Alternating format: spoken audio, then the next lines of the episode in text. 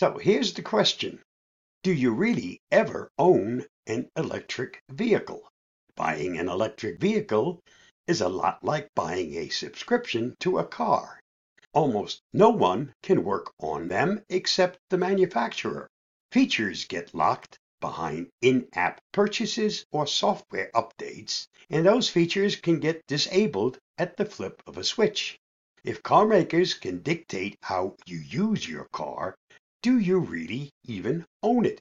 It's not just Tesla either, as every major auto manufacturer is working on or releasing their own electric vehicles. As vehicles get more advanced, this problem will only continue. There's a difference between having and owning an electric vehicle. You can read the entire article on this topic by Cory Gunther at the following link. Let's talk about repairability and maintenance. Until the late 1980s, a cable on the engine throttle connected directly to the accelerator pedal, giving drivers total control of their engine speed and power. Throttle problems were quick, easy to diagnose, and, more importantly, fixed at home without paying exorbitant mechanic prices. Cars now use an ETC, which is an electric throttle control, managed by a computer, as is just about everything else on engines these days. Naturally, this makes vehicles more difficult to repair, not to mention the glaring right to repair issue growing in the day when everything runs on a chip. And all repairability issues are only getting worse with EVs, making it almost impossible for the average Joe to do anything on a vehicle. If you can't easily make changes, upgrades, or repairs, it's almost as if you're only leasing the car. As technology in our cars continues to advance, repairability and maintenance are becoming a real issue. Just ask any old school mechanic or even a Tesla owner upgrades or downgrades. These days, cars are like a smartphone or computer, constantly getting software and security updates, new features, and occasionally they'll even lose features. Furthermore, these fancy features aren't available to everyone who buys the car. Instead, you'll have to buy in-app purchases to unlock those features. For example, Toyota recently announced that users would have to pay a monthly subscription fee for remote start and keyless entry features. After widespread outrage, it reversed course and changed its mind. Essentially, you're not buying a new truck to enjoy all of its features as an owner.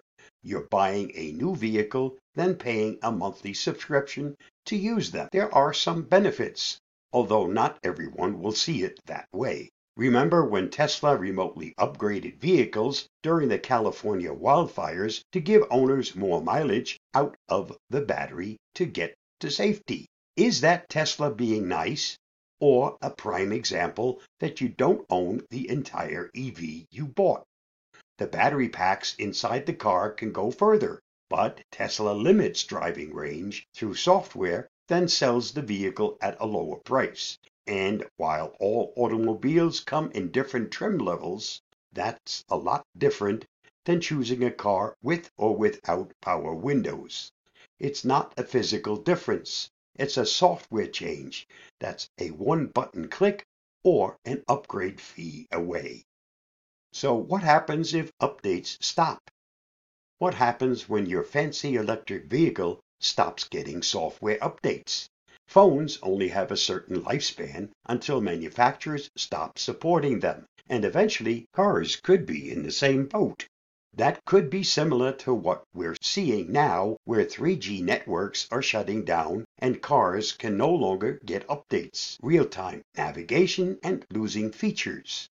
Tesla owners have to spend $200 to upgrade 2015 and older vehicles to 4G or 5G services. Some cars can't be upgraded at all, and select Hondas cost upwards of $900 to get their car internet back. Or it could be something worse if an automaker goes out of business. What happens if Tesla or Rivian filed for bankruptcy and closed up shop?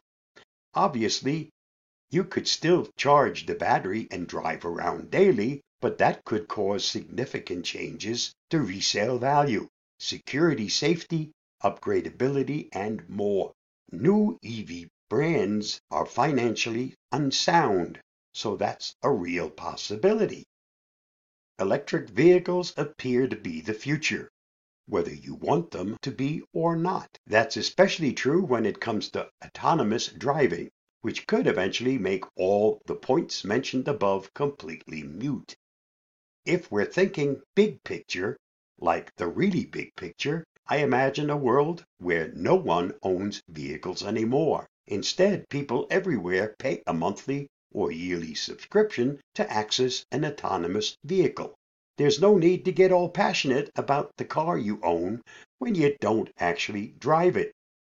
In the future, your smart EV will pick you up at a moment's notice and drop you off wherever you want to go. There's no worry about gas, charging, new tires, maintenance, parking, theft, or anything else. It drops you off, then goes on to the next person. After work, another car will be ready and waiting to take you home. We are not at that point yet, but it's coming one day. For now, we'll continue to buy cars that are increasingly more difficult and costly to repair, come with loads of subscription fees to access features to the point that someone may feel like they don't even own their electric vehicle. Stay safe, stay secure, and I'll see you again soon. Bye bye.